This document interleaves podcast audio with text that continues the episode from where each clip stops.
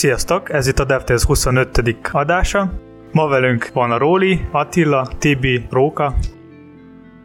Ma fogunk beszélni arról, hogy mikor nem kell PVA vagy AMP, egy fiktív és egy valós adatlopás történetről, akadálymentesítésről és miért unalmas az internet.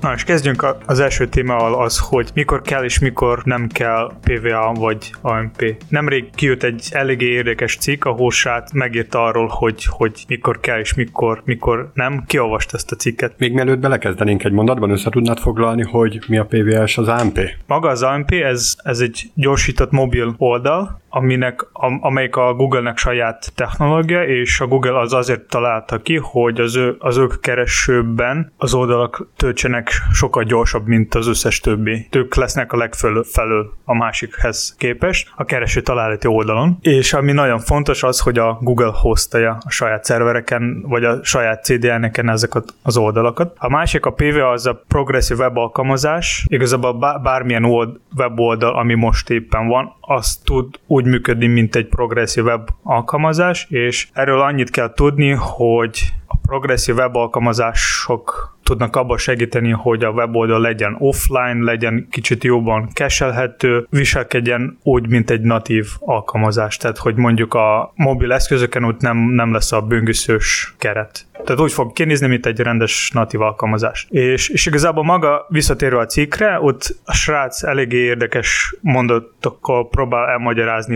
hogy miért, mi az AMP, és mi az a progresszív alkalmazás kicsit részletesebb, és miért ez lett kitalálva, és minek inkább kell használni, és a lényege az, hogy igazából az AMP vagy a PVA az nem fog segíteni gyorsítani bármilyen oldalt. Tehát sokkal fontosabb tudni maga az adattechnológiákról, hogy ők hogy tudnak segíteni nekünk, vagy bárki másnak gyorsítani az oldalt. Például, hogy a login oldalra nem muszáj használni valami frameworkot, mert ez így nem fog gyorsítani. Nyilván ez fog segíteni a fejlesztés közben, de gyorsítani a maga az oldalt nem fog. És tök felesleges van ott. Tehát tulajdonképpen ugyanoda lyukadunk vissza, ahonnan indultunk, hogy attól még a magára a weblap performanciára ugyanúgy kell figyelni, és az alapvető dolgokat betartani. Igen. Ami még volt a cikkben az, hogy a fejlesztők belementek a hype-ba, bevezették valamilyen technológiát, és aztán kezdték kitalálni valamilyen megoldások arra, hogy legyen az ők hype-os technológia kicsit gyorsabb. És azért például PVA, tehát megcsinálták a PVA-n, aztán belerakták loader, meg mindenféle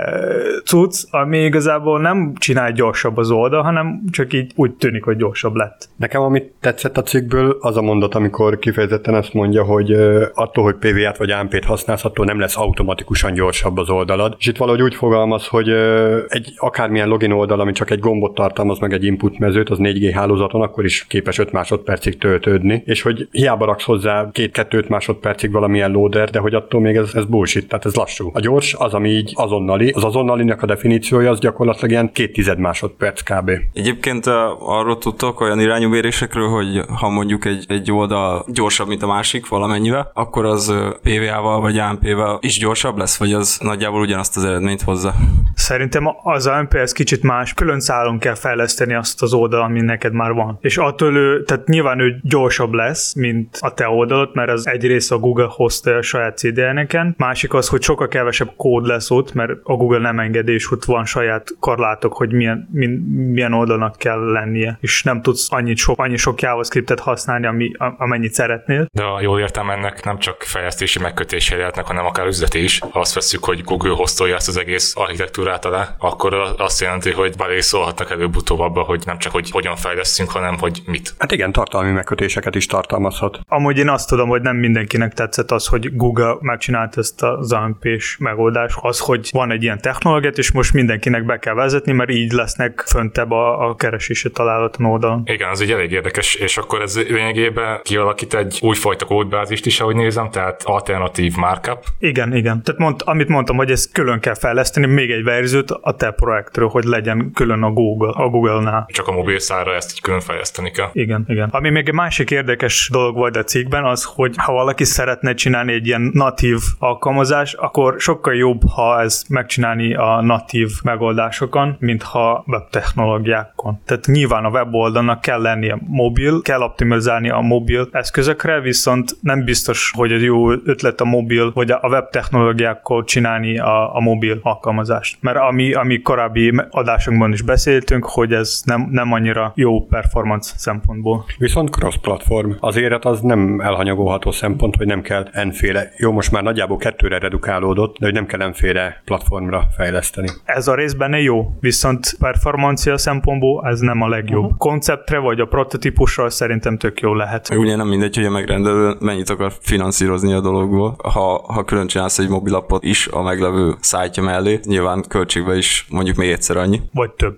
Egyébként ugye a cikk is érzékelteti már amennyire. Mint hogyha a Google próbálna magának még jobban kísérletíteni az internetet magát, így overall ezzel a technológiával. Tehát ugye a natív megoldásoktól még jobban elszakadva az ő módszerüket használjuk. Nem tudom, hogy csak egy ilyen meglátás. Meg itt benne van az az üzleti faktor is, hogy ugye ha ezzel a technológiával írsz egy oldalt, vagy mobilappot, nevezzük mobilapnak, akkor gyakorlatilag a rangsorba is előrébb kerül, hogy maga az oldal keresési találatok között. Valószínűleg annak, aki szeretne költeni egy web alkalmazásra, vagy egy mobilapra, lehet, hogy akár mondhatná azt is, hogy na azért választom ezt a technológiát, mert akkor nagyon jó eredményt fogok elérni a keresési találati listában. Nekem lenne még egy ilyen kérdés. Szerintetek ez a keresési találati lista, ez mennyire most fontos? Tehát szerintetek fontos-e bármilyen projekt most optimalizálni pont erre? Vagy inkább valami más módot használni? Na, szerintem fontos lehet, mivel ugye mi, mint fejlesztők, céltudatosan keressük azokat az oldalakat, amiket nézünk, ellenben az átlag felhasználók azonban ugye keresési találatokból fognak táplálkozni, tehát fontos lehet, hogy a mi szájtunk elő legyen. Nyilván az is hozzátartozik, hogyha mondjuk üzleti szférában vezető pozícióban vagyunk, akkor megtámogatjuk ezeket a reklámokkal, mindennel, tehát akkor nem olyan annyira fontos, de hogyha egy kisebb vállalkozás vagyunk, szerintem fontos lehet, vagyis nem elhanyagolandó. Nem érdemesebb lenni úgy hirdetni az oldalt, vagy bármilyen más projekt, hogy nem a Google legyen az első, tehát most arra gondolok, hogy mondjuk nem tudom, akár Facebook, akár Twitter, akár valami más hely, nem tudom, Product Hunt például, vagy egyéb. Tehát azt mondod, hogy ne a Google legyen az egyetlen platform, amire lövünk. Ő ne legyen az első. Az persze, abban teljesen igazad van. Nem ilyen alternatívákat tudnál felsorolni? Hát amit most előbb mondtam, hogy a Facebook, Twitter, Product Hunt, nem tudom, van csomó más ilyen szolgáltatás, ami ebben tudnak segíteni, és kihirdetni több helyre a te oldalad. Abszolút, szerintem egyébként ez a csomag így együtt értelmezendő, és mindegyikre kell lőni, nem zárja ki egyik a másikat. Szerintem ugyanúgy fontos arra is lőni, hogy a keresőtalálatába te elő legyél, mondjuk Google-ba, mint hogy Facebookon is hirdessed magad mellette. De egyébként ez tök sokrétű. Tehát teljesen attól függ, hogy neked milyen céged van, vagy nagy vállalat vagy eleve közismert terméked van. Üzletileg kell mindig elgondolni, neked mi éri meg, erre külön stratégiákat kell kirakni. Ezeknek nem kéne kizárniuk egymást. Tehát az, hogy most keresőre optimalizálunk, az nem jelenti automatikusan azt, hogy gyors vagy lassú lesz az oldalunk. Semmi közük egymáshoz. Az, hogy azt a fajta technológiát használjuk, amit a Google preferál, az egy döntés kérdése, de hogy nem kell, hogy automatikusan okozza az egyik a másikat. Hát igazából tényleg itt a tanulság az lenne, hogy nem feltétlenül, ahogy mondtad Edward korábban is, hogy a hype után megyünk, hanem kicsit mögé nézünk a dolgoknak, mert viszont amit ajánlanak ezek az AMP és meg a PVA is patterneket, vagy best practice-eket, azokat viszont érdemes tartani.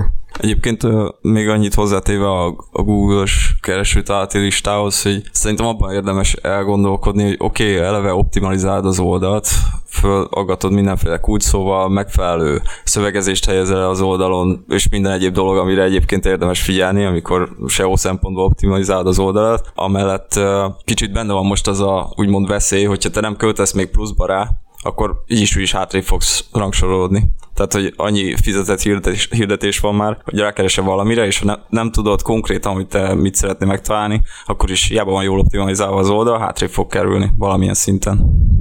Azért tettem fel ezt a kérdést, mert szerintem, hogy sokkal egyszerűbb más helyeken hirdetni és reklámozni és bármilyen projektet, mint a Google-nál. Szerintem sokkal jobb eredményt lehet elérni más helyeken, mint pont a Google-nál. De ugyanolyan hatékony is reklám szempontjából? Hát nyilván ott kicsit kisebb lesz a célközönség, de szerintem sokkal hatékonyabb lehet. Mondjuk abból a szempontból Elég nehéz a Google-nél előre kerülni, hogyha mondjuk a 4 milliómodik laptop eladó céget akarjuk elkészíteni, és annak akarunk egy olyan szájtot, ami majd első lesz arra a keresőszóra, hogy laptop. Ebben az esetben szerintem azt kell figyelembe venni, vagy arra kell rámenni, hogy lokálisan hol helyezkedsz el. Mert az a kettő faktor együtt már előrébb tud vinni. Általában az emberek úgy szoktak keresni, most nem arra fogsz rákeresni, hogy laptop szervizet keresek, vagyis rákereshetsz, csak ki fog dobni mindenféle területen, akár városon, országon belül. De csomószor úgy keresnek, hogy szolgáltatás plusz hely. És ha arra rámész, hogy a helyileg is úgymond be legyen jól indexelve az oldalat. Nyilván Budapesten csak 500 000 találatból kell versenyeznem. Igen, ez a nehezebb, akkor rá kell menni a kerületekre mondjuk. Tehát, hogy érted, lehet egy ilyen stratégiát vinni. Ami még másik egy eléggé fontos dolog, ami én például tapasztaltam az utóbbi pár évben az, hogy nagyon segít a networking. És én például sokszor azt látom, hogy Twitteren vagy sok fejlesztő megosztottak valami saját projektet, és az nekik segítette, hogy nekik volt sok ismerős. És így lettek az ők projektek híres. De ez bármi lehet így. Igen, amúgy a közösségi médiának most szerintem van akkora ereje, mint például a Google találati listának. Tehát például a Facebook hirdetés alapján azért elég sok olyan feltörekvő kis vállalkozásról hallasz, hogy viszonylag rövid idő alatt nagy célközönségre tettek szert, lájkokra, ugye, meg követőkre. Szóval összefoglalva fontos arra figyelni, hogy nem csak a hype-ra menni, hanem tényleg megnézni, hogy milyen technológiákat használunk, és mire képes, és érdemes-e ezeket használni, vagy bevezetni a saját projektbe, mert nyilván sokkal, sokkal jobb eredményt anélkül is lehet elérni, vagy vele is, egymást nem zárja ki.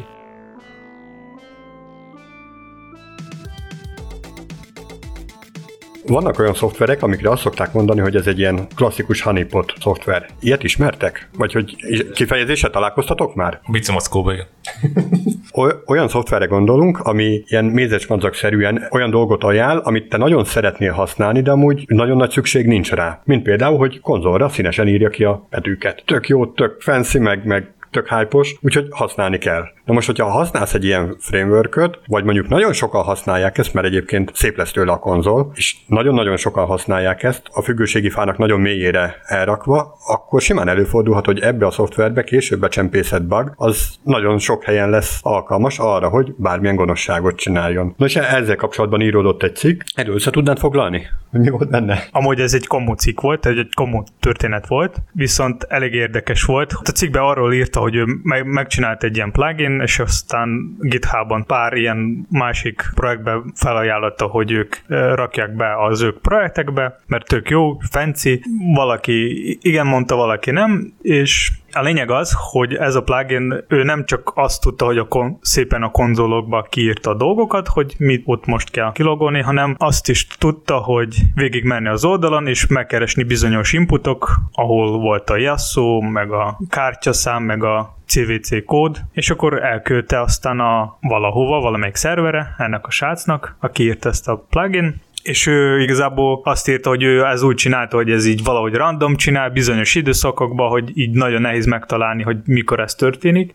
Munkaidők kívül, ami még nehezíti a dolgot, és hogy így egyszer már összegyűjtött eléggé sok e-mail, meg jelszó, meg kártya, és egyszer így csak így eladta a Darkneten. Tehát így a nagy számok törvény alapján hiába több ezer, vagy akár több tízezer végpontra is kikerült az a kód, előbb-utóbb mindig volt valaki, aki ezt lefuttatta a gépén, és az sikeresen elküldte a saját bizalmas adatait támadó szerverére. Nekem annyira lenne a kérdésem, hogy ez mennyire róható fel az open source működésnek, maga az open source működési elvének. Az open source pont azért jó, mert hogy az ilyeneket ki lehet szűrni. Tehát, hogyha te tüzetesen átnézed a függőségeidet, tehát behúzol egy modult, annak mind a 157 000 függőségét sorról-sorra átolvasod, akkor tudatosan tudsz róla dönteni, hogy most ez kell neked, vagy nem. Tehát igazából azt mondod, hogy mindenki magának, de az adott fejlesztőnek a felelőssége. Aki egy függőséget behúz, ő tudja is nagyon jól, hogy mire dependál még az a függőség. Igen. Ez igazából ugyanolyan, mintha te megveszed valamit magadnak a boltba, és meg nem nézed meg, hogy ez jó vagy sem. Aztán, ha előtte nem nézed meg, hogy jó vagy sem, akkor aztán hiába panaszkod. Igen, és általában nem nézzük meg. Igen, és pont ez a probléma. És egy másik probléma maga a Node, amit többször is beszéltünk. Például az NPM-nál nincs ilyen policy, hogy az a kód, ami például van a GitHub-on, vagy GitLab-on, vagy bármilyen más szerveren, az legyen ugyanaz, mint az NPM-en. Mert igazából az történhet, hogy én felrakom egy GitHub-ba valami projektet, tehát mindenki ránéz, hogy jó, tök jó, nincs semmi rossz benne, de közben azt tudok csinálni, hogy valami rossz kódot felrakom az NPM-re. És akkor ez bárhova kikerülhet, és bárki fog használni ezt a rossz kódot, és telepítés után fog csak meg fog tudni, hogy ez rossz vagy sem. Tehát, hogy előtte hiába fog nézni GitHub-on, vagy bárhol más. És igen, és a Node modulesnak a mélyén elveszik az egész. Oda már nem nézünk be, ugye az esetek nagy részében. Nektek volt már korábban olyan projektetek, amiben teljesen átláttátok az teljes Node modules tartalmát, hogy milyen package-ek vannak felrakva, milyen függőségek vannak, és a többi.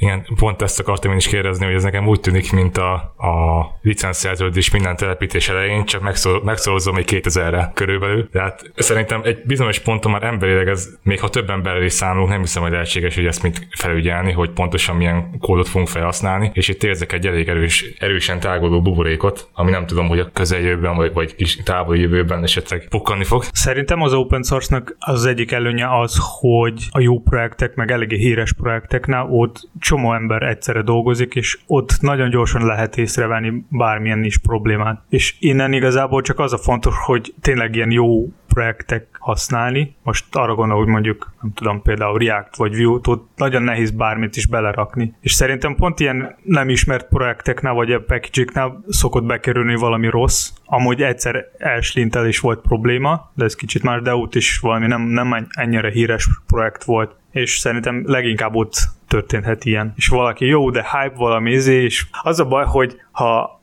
valakinek GitHub-on vagy elég ilyen random helyen ír, hogy figyelj, tök jó projekted van, és rakja bele ezt a package-et, akkor a fejlesztő azt fog gondolni, hú, tök jó, írtam is, és van ért annak a dolgoknak, amit csináltam, és akkor így tökre motivált lesz, hogy belerak a saját projektbe valamit. És akkor így bekerül valami rossz az ő projektbe. Kattints ide a nagyobb csomagért. Amúgy igazából, ami kijött ez a cikk, aztán ezzel volt egy ilyen probléma, hogy maga a cikk volt kamu történet, viszont volt egy ilyen valós történet, hogy kikerült egy ilyen plugin, ami bitcoinokat tudta lopni, és igazából most az web hype az, hogy már vannak ilyen szolgáltatások, amelyik megvizsgálnak a kódot az NPM-en, a GitHub-on, hogy ez legyen ugyanaz, meg jó, és ha ne legyen ott a szebeshetőségek. És például én erről pont ma kaptam egy e-mailt, hogy figyelj, nemrég történt ez, és akkor tessék itt a szolgáltatás. Használd. Én még Rókától kérdezném, hogy mi az a threshold, amit te meghatároznál arra, hogy most már tényleg megéri egy újabb függőséget hozzáadni a projekthez, mert ugye látunk olyan package-eket, amik ilyen végtelenül picik. Tehát így felmerül a kérdés, hogy egyáltalán szükség van rájuk.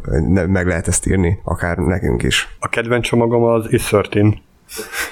Ami megmondja egy számra, hogy az 13-e, de ez hasonlóból végtelen sok van. Én tökre annak a híve vagyok, hogy inkább írjuk meg, hiszen nagyon pici kódokról beszélünk. Nehéz azt megmondani, hogy mennyi az a kódbázis, amit már nem érdemes használni, mert még hogyha nem is használod, akkor is csinálhatod azt, hogy fogod azt az NPM csomagot, fölmész a GitHubjára, azt lemásolod. Nem pedig csak úgy behúzod, mert hogyha csak úgy behúzod, akkor annak minden függőségét, tehát az egész nagy fát húzol be, és annak minden levelét végellenőriz, az végtelen sok meló. Ugye attól is függ, hogy hova készül a szoftver. Hogyha valami atomreaktornak a core rendszeréhez, akkor sokkal nagyobb figyelemmel kell arra lenni, mint hogyha egy Pistike weblapot készítek, ami a Pistikének a blogja lesz. Ott meg nem annyira fontos, mert nem lesznek érzékeny adatok. De ugyanígy egy rendészeti oldal, vagy egy banki oldal, az ugyanilyen nagyobb figyelmet igényelne. Szemben mondjuk egy hírportállal, vagy egy olyan oldallal, ahol nincsenek pénzügyi adatok. Tehát mondjuk, hogyha csak termékeket reklámozok, ugyan vannak rajta árak, de hogy nem ott fizetsz, arra kevesebb figyelem is elég, mert hogy nincs olyan adat, amit úgy el tudnának lopni. Ennek ellenére egy csomó adatlopásnál azt szokták kihasználni, ugye, hogy a felhasználók ugyanazokat a jelszavakat adják meg mindenhova. És ilyenben nagyon könnyű belesétálni, hogy egy no-name random oldalon megadsz valamilyen jelszót, és az pont egyezik a valamilyen egyel biztonságosabbnak gondolt oldalon, hát akkor azt simán beszívhatod. Tehát elég, hogyha az e-mail címedet meg tudja. Igen. Tehát első körben e-mail cím, aztán e-mail címre már kaphatsz valamilyen olyan tartalmat, és akkor innentől kezdődik az adathalászat. És szerintetek mi lenne a megoldás, hogy ilyen NPM package-ek vagy ilyen rossz open source kód ne kerüljön ki az éles projektekbe? Mindenki legyen jó. Hát ez minden, az, aki írja a rossz kódot, ő is gondolja, hogy ő jó.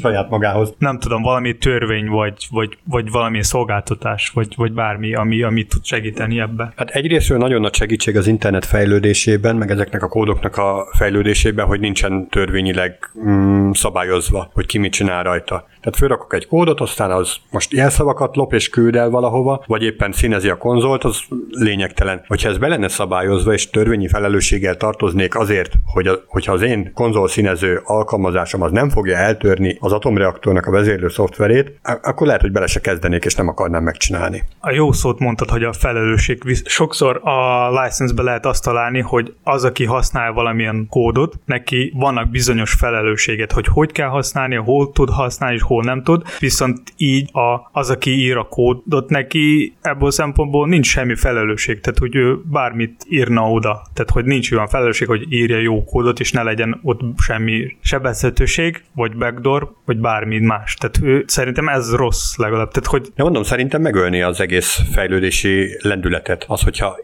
ilyenek lennének bent, mert például, hogyha van egy tök jó ötletem, hogy most színes legyen a konzol, vagy bármi egyéb, tehát szeretnék egy olyan szolgáltatást, ami eldönti egy számra, hogy éppen 13-e, mert viccesnek gondolom, és lehet, hogy valakinek pont erre lesz szüksége. De ha most úgy kéne megírnom azt a kódot, és vagyok egy 10 éves, aki még azt se tudom, hogy mi az, hogy sebezhetőség, tehát úgy kéne megírnom, hogy hát ezért lecsukhatnak, hogyha bekerül valami olyan helyre, hát akkor nem biztos, hogy nekiállnék. És ezzel így megtörne az a lendület, az a fejlődés, amivel most a node-modulok fejlődnek. Szóval összességében nem tudjuk, hogy mi a megoldás. És visszatérve Roli a kérdésedre, én nem tudnék egy olyan thresholdot megmondani, hogy hány kódsor az, amikor már kellene használni. Kedvenc példám az Express modul, Node.js alatt 50 függősége van. Tehát csak ahhoz, hogy HTTP-n ki tudjuk szolgálni. Ahhoz, hogy HTTP-n ki tudjunk szolgálni weboldalakat, Node alatt 0 függőségre van szükség. Hogyha 0 függőséget használsz, akkor 8 soros kódot kell írnod, ahhoz, hogy egy oldalt visszadja, Express alatt meg 2 sorból megvan az egész. Igen, de ott viszont már egy frameworkről beszélünk az Express-esetben, tehát ez már egy kicsit más történet, de értem,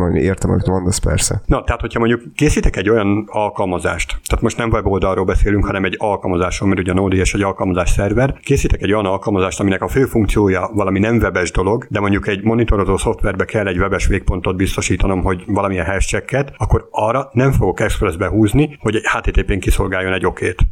És persze, ez teljesen jogos. Tehát akkor inkább a 0 függőséges és 8 soros megoldást használom. Hogyha az a fő funkciója az oldalnak, hogy vagy annak az alkalmazásnak, hogy nagyon sok weboldalt kiszolgáljon mindenféle URL kezeléssel, HTTP metódusokkal, stb., akkor inkább arra specializált frameworköt használom. És itt visszakanyarodnék Edunak arra a gondolatára, hogy és inkább olyan frameworköt használnék, amit legalább 1 millióan használnak, 1 millióan letöltöttek, mint egy olyanra, amit már 14-en letöltöttek az elmúlt egy évben.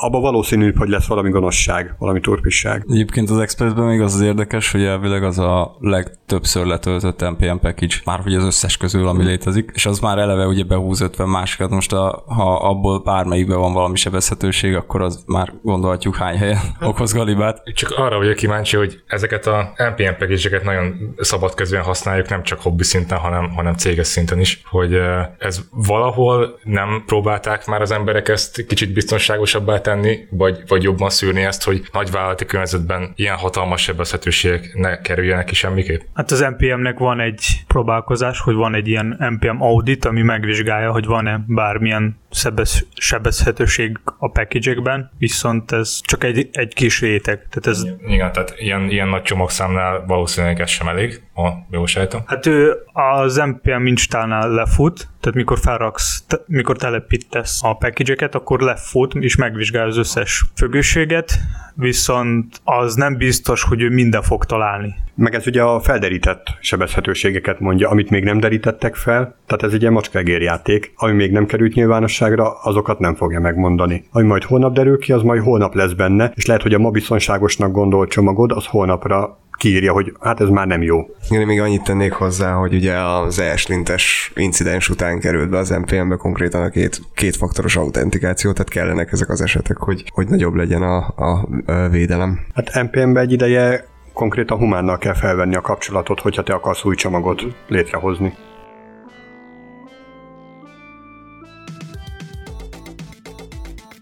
Korábban ugye több adásban is említettünk olyan témákat, amik az akadálymentesítéssel kapcsolatosak. Ugye egyre felkapottabb ez a téma, egyre többen foglalkoznak vele neten is, sok cikket lehet olvasni róla. Úgyhogy gondoltuk egy kicsit most ezzel kapcsolatban is hozunk témákat, kicsit combos, de több adáson keresztül időnként mindig érintjük majd, és akkor ezzel kapcsolatosan Roli tudná mesélni nekünk néhány dolgot, akár így az alapoktól. Az akadálymentesség, vagyis az accessibility arra szolgál, hogy mindenki számára ugyanolyan módon tegyük elérhetővé a webet.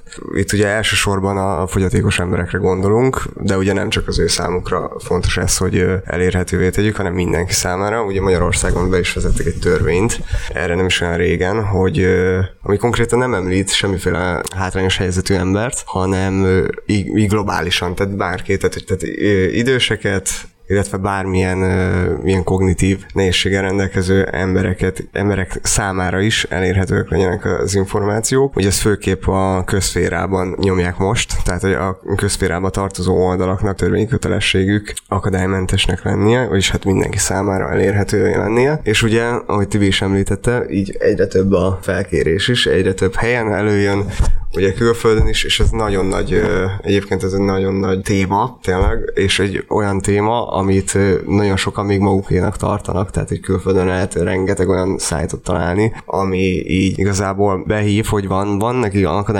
akadálymentességről információja, de amikor odaérsz, hogy megnéznéd, hogy mik is ezek, kiderül, hogy nagyon-nagyon sok pénzt kell ezért fizetni, hogy akár a webinárjaikhoz is hozzáférjetek, vagy pedig bármilyen tartalomhoz hozzáférjünk, tehát igazából magunknak kell elindulni ezen az úton. Ugye a legkönnyebb, hogyha én mindig szeretem azt mondani, hogy menjünk a forráshoz, tehát hogy például ebben az esetben az akadálymentesség esetében ott a WCAG, Web Content Accessibility Guidelines, ahol ugye leírják több szintben, tehát 3 szintje van, és megadják, hogy miket kell, hogy teljesítsünk. Bocs, hogy így közbekérdezek, de akkor itt van az a kényszerképzet, hogy az accessibility kapcsán csak a gyengénlátókra kell gondolni. Akkor ez abszolút nem igaz, ugye? Nem.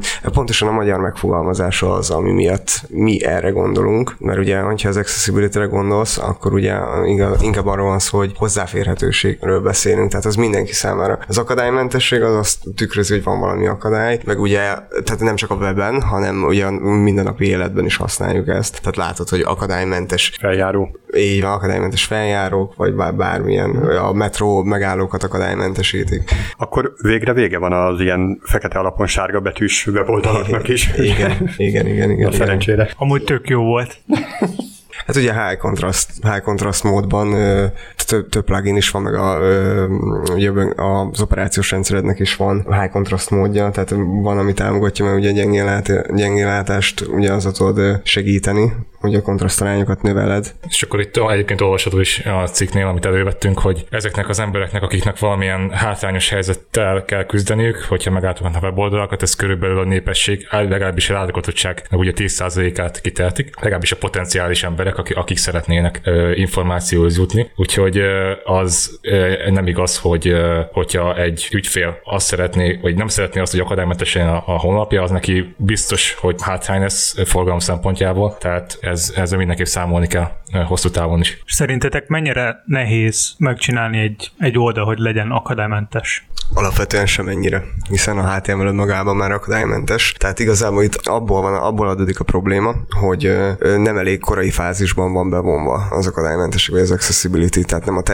tervezési fázisban nem gondolnak rá, mert ugye alapvető probléma az szerintem, hogy nagyon sokan a megrendelők között is arra gondolnak, hogy ez teljes mértékben programozási felelősség. Tehát ez majd a frontendesek tudják, hogy kell, és ugye megtervezik a dizájnt, megírják a copyt, aztán jön a fejlesztés, és nekik, tehát a fejlesztő csapatnak mondják azt, hogy ennek akadálymentesnek kell lennie. És ugye kapod a dizájnokat, amin olyan szivárvány színű, mindenféle, mindentudó kontrollok vannak, amiket tele kell ariázni, tehát tele kell aria attribútumokkal rakni ahhoz, hogy valamiféle működést kicsikar belőle, natívhoz közeli működést kicsikar belőle, és az nem biztos, hogy. Tehát igazából összefoglalva azt mondanám, hogy korábbi fázisba kell bevonni.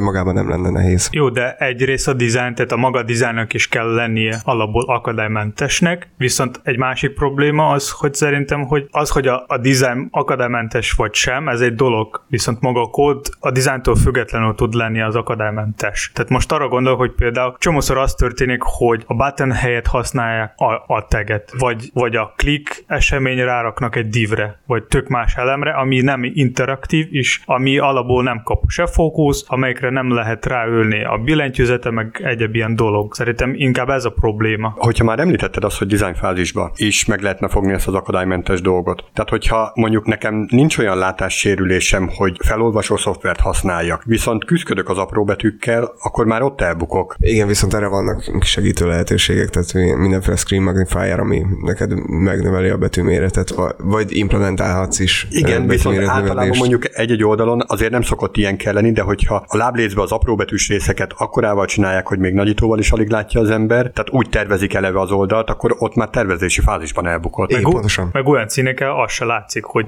nem eléggé kontrasztos. Kontrasztos, nem elég. Tehát a kicsi, meg nem kontrasztos. És ezzel fejlesztői oldalról nem is nagyon lehet mit kezdeni. Pontosan, tehát ezért mondom, hogy tervezési fázisban már be kell, szempontként kell kezelni ezt az akadálymentességet, még Edunak visszacsatolva, ez viszont, amit említesz, hogy divekre rakunk eseménykezelőket, illetve nem interaktív elemeket használunk, interaktív elemként gyakorlatilag, tehát megírjuk ugyanazt, amit már egyébként a HTML tud. Nem az akadálymentesség rovására írnám, hanem inkább a fejlesztőnek a felkészületlensége. Hát igen, csak itt az a probléma, csomószor a fejlesztők emiatt gondolják, hogy a akadálymentesítés, tehát hogy ők is gondolják, hogy ez külön folyamat, tehát hogy ezt külön kell csinálni, hogy most megcsinálom így, aztán így, majd akadálymentesítem. Igen, majd egyszer akadálymentesítem. Viszont alapból, ha valaki ismeri, tehát jó ismeri a HTML, hogy ez hogy működik és milyen tag mire való, akkor nincs semmi gond. Na jó, de mondjuk egy lenyílót azért elég pocsék dizájnolni, egy sima selectet, vagy egy rádiógombot. De erre van az attribút, tehát jó, vannak a kivételek, és arra is vannak megoldások.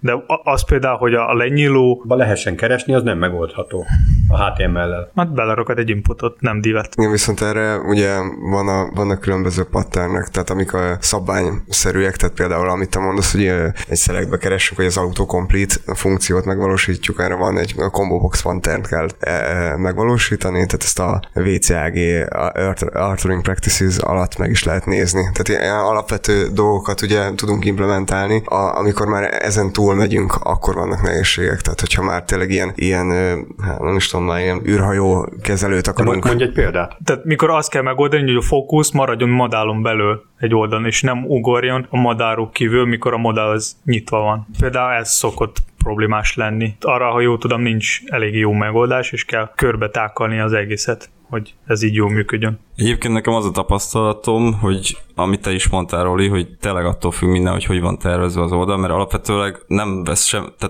semmilyen plusz időt nem raksz bele fejlesztéskor, hogyha egy-két dologra odafigyelsz, meg szemantikailag jól felépíted az oldalt, csak többször igény az, hogy bonyolultabb elemeid is legyenek, ilyen-olyan swipe-olós, karúzeles, nem tudom micsoda, kombinált select, bármicsoda, vagy hogyha valamit váltasz, egy checkboxot bekapcsolsz az oldalnak a bal felső sarkán, akkor jobb alul 3 mező változom, meg forogjon, meg szóval vannak mindenféle igények, azt már nehéz megvalósítani, és ezzel kapcsolatban akartam csak mondani, vagy kérdezni valamit, hogy ugye vannak ezek a szintek, hogy egy oldalnak mennyire kell előírás szerint akadálymentesnek lennie, és teszem azt, ha mondjuk van egy olyan elvárás, hogy mondjuk ás legyen egy oldal, akkor azt nem tudom még teljesen, hogy azt, hogy lehet kiküszöbölni, hogyha van egy bonyolult elemed, akkor azzal ne kelljen azért sokat szívnod, mert az csak azért, mert hogy bonyolult, mert lehet, hogy a ásszinthez sokkal kevesebb erő befektetés is elég lenne. Viszont ha nem csinálod meg rendesen azt az elemet, akkor meg sehogy nem fog működni rendesen, tehát nem tudod rendesen felolvastatni. Tehát ez ilyen ördögi kör, hogy most vagy tényleg foglalkozol vele többet, de akkor viszont már nem biztos, hogy az ásszintet üti, hanem fölmegy 3-áig, csak mondtam valamit, vagy pedig sehogy sem működik. Tehát bonyolultabb elemeknél ez egy ilyen nehéz kérdés szerintem.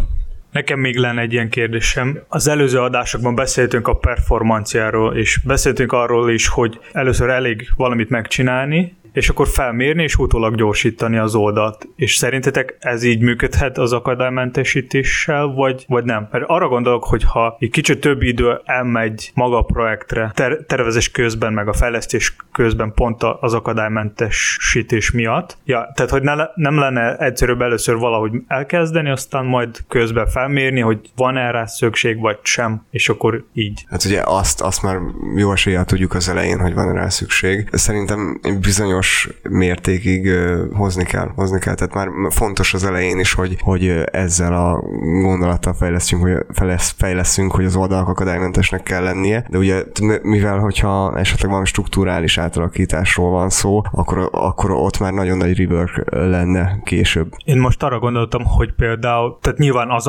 az alapok azokat tartjuk. Meg lehet oldani, tehát az, hogy az interaktív elemek az legyen tényleges interaktív elemek, viszont sokkal nehezebb dolgok az, hogy nem tudom, lehessen rendesen a felolvasó szoftveren minden szöveget úgy felolvasnia, hogy kényelmes, vagy egyéb ilyen dolog. Tehát ez szerinted ez legelejétől kell így próbálni, vagy inkább felmérni, hogy van-e egyáltalán erre szükség az oldal, vagy a projektnál, vagy és így bevezetni. Ugye kezdjük, az a hozzáállással megyünk, hogy kell, hogy tartjuk magunk ehhez, azonban ugye szükség lesz manuális tesztre mindenféleképpen, és az a manuális teszt, amit mi végzünk, utána elkészültünk, nem biztos, hogy ugye mivel nekünk nincsenek jó esélye ilyen problémáink, tehát nem fogják lefedni azokat az igényeket, nem feltétlenül tudjuk behatárolni azokat az igényeket, amikre esetenként lőnünk el. Tehát ez ad egy kis nehézséget a dolognak, hogy nem tudjuk pontosan, hogy milyen az a UX, amit mondjuk egy vak ember tapasztal. Így hozzáfűzném, hogy egy kicsit taposkodjak is. Alapvetően hozzáállásnak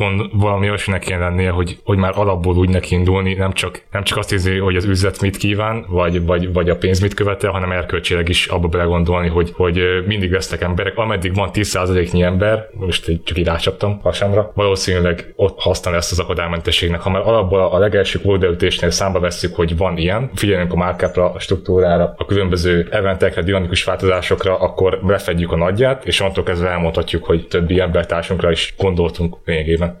Ezt így a hatalmas keretrendszerek, meg technológiák, meg minden más világában ezt így kicsit elfelejtettük.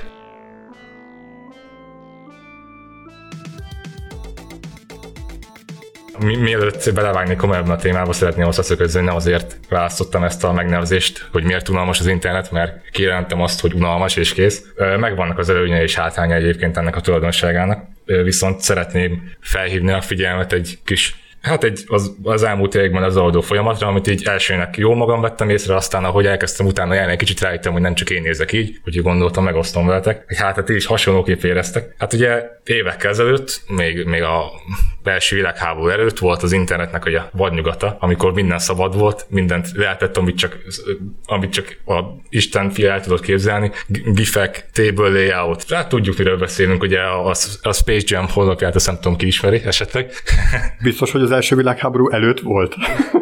Hát nem léteztem akkor sem, meg akkor sem, amikor vagy nyugat volt, úgyhogy nem tudom behatárolni pontosan, de nyugodtan fact-checkeljetek. Most szerintem egy picivel később, egy pár évvel később. A francia forradalom, vagy mikor történt pontosan? Hát nem tudom. Nem vagyok de igen, folytasd. Nem vagyok jó törőből, elnézést. De aki csak egy kis ízértő szeretne ebből a vadnyugatból, annak ajánlom a makefrontendsgreatagain.party nevű oldalt, nagyszerű kollekciója és parodiája ennek a korszaknak, aki akár egy kis ízértőt, egy nyalást ebből a korszakból, annak tökéletes. Jó, rájöttünk elég hamar erre, hogy ez így nem a legoptimálisabb, úgyhogy az idők során elkezdtünk kifejleszteni újabb megoldásokat, újabb technológiákat, hogy a tartalom maga emészhetőbbé váljon az átlagember számára, és nyilván ennek hatalmas előnyei voltak, hogy így a webfejlesztésre nézve, és például említsem azt, hogy megszülettek az első letisztultabb layoutok, amik sokkal áttekintetőbbek, a tartalom sokkal könnyebben emészhető át, az emberek előbb-utóbb megismerték nagy vonalakban az elrendezéseket, szóval, hogy A-ból B-be vándoroltak egy teljesen másik oldalra, akkor nem érezték úgy, hogy nulláról kell elkezdeni tanulni az internetet, könnyű standardizálni, meg a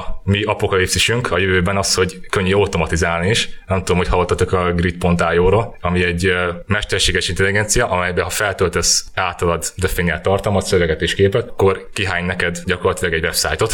Egyedi arculattal, dizájnnal, mindennel. Ez egy ilyen, egy ilyen projekt, nem tudom milyen fázisban van, de... Mondd még egyszer az URL-t, létszik. Firefoxban nem működik. Chrome-ban érzem. Chrome-ban érzem. thegrid.io. The Grid. A rács. És akkor ugye ezek a megoldások standardeké váltak, a felület normalizálódott, és ez egyúttal unalmasabb is lett, hát nyilván. Erre egyébként a legjobb példa, amit én most így felhoztam magamnak, itt tartok kezembe egy nagy fekete tárgyat, mindenkinek ismerős lehet valószínűleg, igazából csak szeretnék ebből következtetni. Ja, telefonról beszélek, nem a mikrofonról.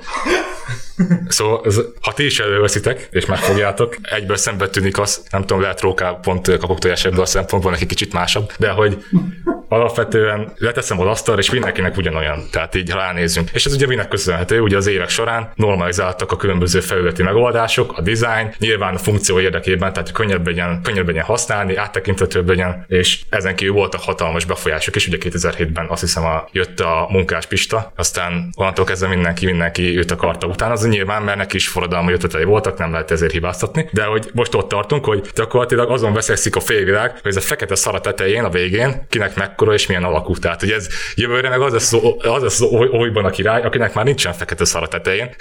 Úgyhogy gyakorlatilag azt tűnne feljük, hogy nincsen semmi egyediség az eszközeinkben. De egyébként tényleg belegondolunk, egy 10-15 évvel ezelőtt, amikor mobilt akart az ember vásárolni, annyira kaotikus volt a piac, hogy így nem lehetett dönteni, és így kinézetre kellett választanod. Most tök egyforma mindegyik, és gyakorlatilag feature-ben is ugyanazokat tudja. Igen, nem sokban térnek el, még tehát maga a felület sem olyan drasztikusan változott meg. Nyilván ez most csak a jelen, lehet, hogy jövőben majd jönnek hatalmas újítások ezzel kapcsán, de egyenlőre itt tartunk. Na és ezért unalmas az internet? És az internet ezzel párhuzamosan azért tud, hát megfigyelhető a párhuzamokat, tehát példám közt is nyilván, tehát hogy most ott tartunk, hogy a különböző megoldások, ezek a keretrendszerek, amiket rendszeresen használunk, vagy például a magas mennyiségű és minőségű sztoktartalom, ugye már akár kiletöltött magának, akár milyen gyönyörű szép megfaragott fényképet, berakhatja a kis startup cégének a honlapjára, és onnantól kezdve megvan az arculata, meg berak alá egy bootstrapet, van egy szép layoutja, és így ennyi. Csak ugye a probléma az, hogy ezek a megoldások olyan általánossá váltak, hogy már nem nyújt meglepetést az embernek, és hogyha veszünk egy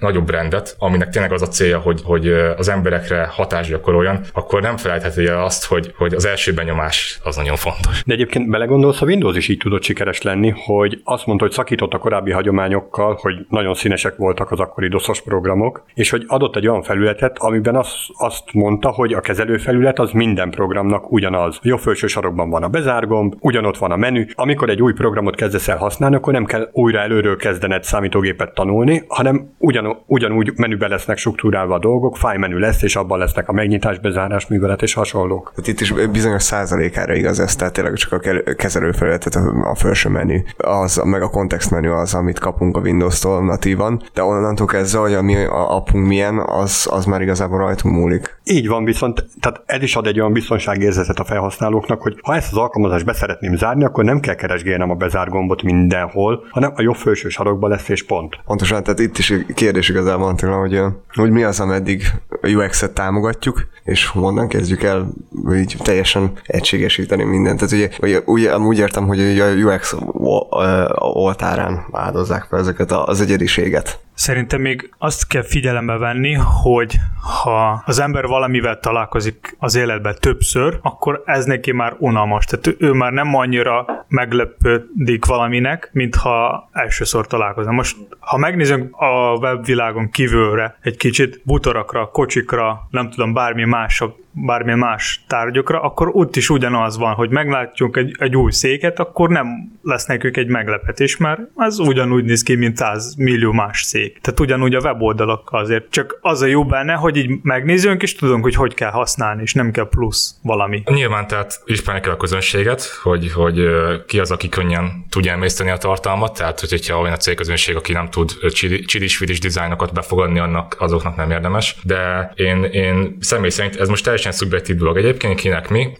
ki UI-os, ki UX-es, ki mennyire érzi ezt az egyensúlyt, de ahhoz, hogy az emberek emlékeiben maradjon egy brand, ahhoz meg kell lennie egy egyedi stílusnak, amit egy mostani CMS-ek által, vagy akármilyen keretrendszer által nyújtott out of the box élmény, az nem fog nyújtani most jelenleg. Csak az a baj, hogy most ha te megcsinálsz valamit, akkor ez nem azt jelenti, hogy senki más nem fog klónozni téged. És ezzel az a baj, hogy te megcsinálsz valamit, valaki leklónoz, és lesz sikeresebb, mint te. De hogyha te vagy az első ember, aki megcsinálja, akkor te leszel Munkás János az iPhone-nal. Szerintem most már tök mindegy. Tehát most azt tud nyerni, akinek több pénz. Tehát olyan, mint az Apple, vagy Microsoft, vagy Google, vagy Facebook, akinek több pénz van arra, hogy ők kitalálnak valamit, és több pénz arra van, hogy egyszerre kihirdetni az egész világon, tehát ők fognak nyerni. Ha te most kitalálsz valami tök új terméket, és legjobb lesz a világon, neked nem lesz annyi pénzed, hogy annyira gyorsan kihirdetni a világon, hogy valaki más ne lopjon el. Teljesen érthető egyébként. Én nem is a pénz oldaláról közelítem meg egyébként most ezt a témát, hanem tényleg csak a kreativitás szempontjából. Tehát, hogy nyilván a pénz vezérel mindent, de hogyha most veszünk egy multicéget, most nem, nyilván nem tudok kapásból példákat mondani, de ha veszünk egy nagyobb céget, egy honlappal, kinéz ahogy, használ valamilyen általános keretrendszert, általános kinézet, mit tudom én, egy jumbotron tetején, meg 3 doboz alatta, és akkor ez a layout. Aztán ugyanennek a cégnek megfordul a magazinját, kinyitod, és fantasztikus dinamikus dizájnokat találsz ott, amiket ma már át lehetne ültetni részben, vagy akár teljes egészében is az internet világába, és sokkal jobban megragadja az ember tekintetét ez a fajta az elrendezés. Hát kérdés, hogy magazint akarnak a weboldalból csinálni, vagy pedig webshopot, vagy egyáltalán mire akarják a weboldalt használni. Ugye a magazin esetében a közvetlen információ átadás az a célpont, és ez weboldalaknak egy nagy része ebből áll. Tehát mert ezeket meg lehet célozni. Nagyon sok esetben marketing, illetve eladási célra használják. Tehát, hogy a saját terméküket reklámozzák, és behúzzák az embereket arra, hogy vásároljanak. Ebben az esetben igen, de senki nem mondja azt, hogy ez ne legyen egyedi, élvezhető. Igen, csak egy magazin az nem fog téged tehát ott tök nehéz összekötni azzal, hogy te most vásároljál, tehát egy webshoppal. Ami most a világban az egyedi lehet, az maga a szolgáltatás. Hogy te hozzáállsz a te vásárlóid hoz, mennyire jó te tudsz végezni a saját szolgáltatást. Ez az egyik, ami most szerintem tud lenni tényleg egyedi, mert úgy, ahogy te tudsz megadni bármilyen más szolgáltatást, az nem biztos, hogy mindenki más fog tudni. Az, hogy most milyen dizájnú a te valamilyen oldal, vagy bármilyen más dolgot, ez nem is annyira fontos, hogy sokkal fontosabb szerintem maga a connect, ami emberek között van, és ami tényleg egyedi lehet. Mondok egy példát, ha lesz mondjuk egy oldal, ahol tök gagyi, tök nem szép, de neki lesz a legjobb szolgáltatása Magyarországon, mindenki fog használni, és ha lesz egy tök szép, nem tudom, olyan, vagy szebb, mint mit tudom én, Apple, vagy Facebook, vagy bármi más, aki melyik szépet érzi magadnak, és neki tök gagya lesz a szolgáltatás, akkor az nem fog segíteni. Mondok egy tök jó példát, múlt hétvégén voltam egy vaskereskedésbe vasbetonhálót venni, és ilyennel még nem találkoztam, kedvesek voltak a segédmunkások. De hogy nagyon illedelmesen köszöntek, családot üdvözölték, meg mindent, tehát abszolút kedvesek voltak. Hogyha vasra lesz szükségem, oda fogok visszamenni. Biztos vagyok benne. És hogyha egy doboz néz rád kedvesen a képernyőről. Csak amit Edu is mondott, hogy ez tök könnyű lekoppintani, és hiába volt neked az egyedi ötleted, azt pénzzel lehet föltuningolni, úgyhogy sokan használják, vagy sokan szeressék. Igazából az én szempont az, hogy nyilván fontos maga a brand, csak legyen az másodlagos. Az, amit valaki próbál eladni, az legyen elsődleges. Ennyi fért bele a mai podcastbe.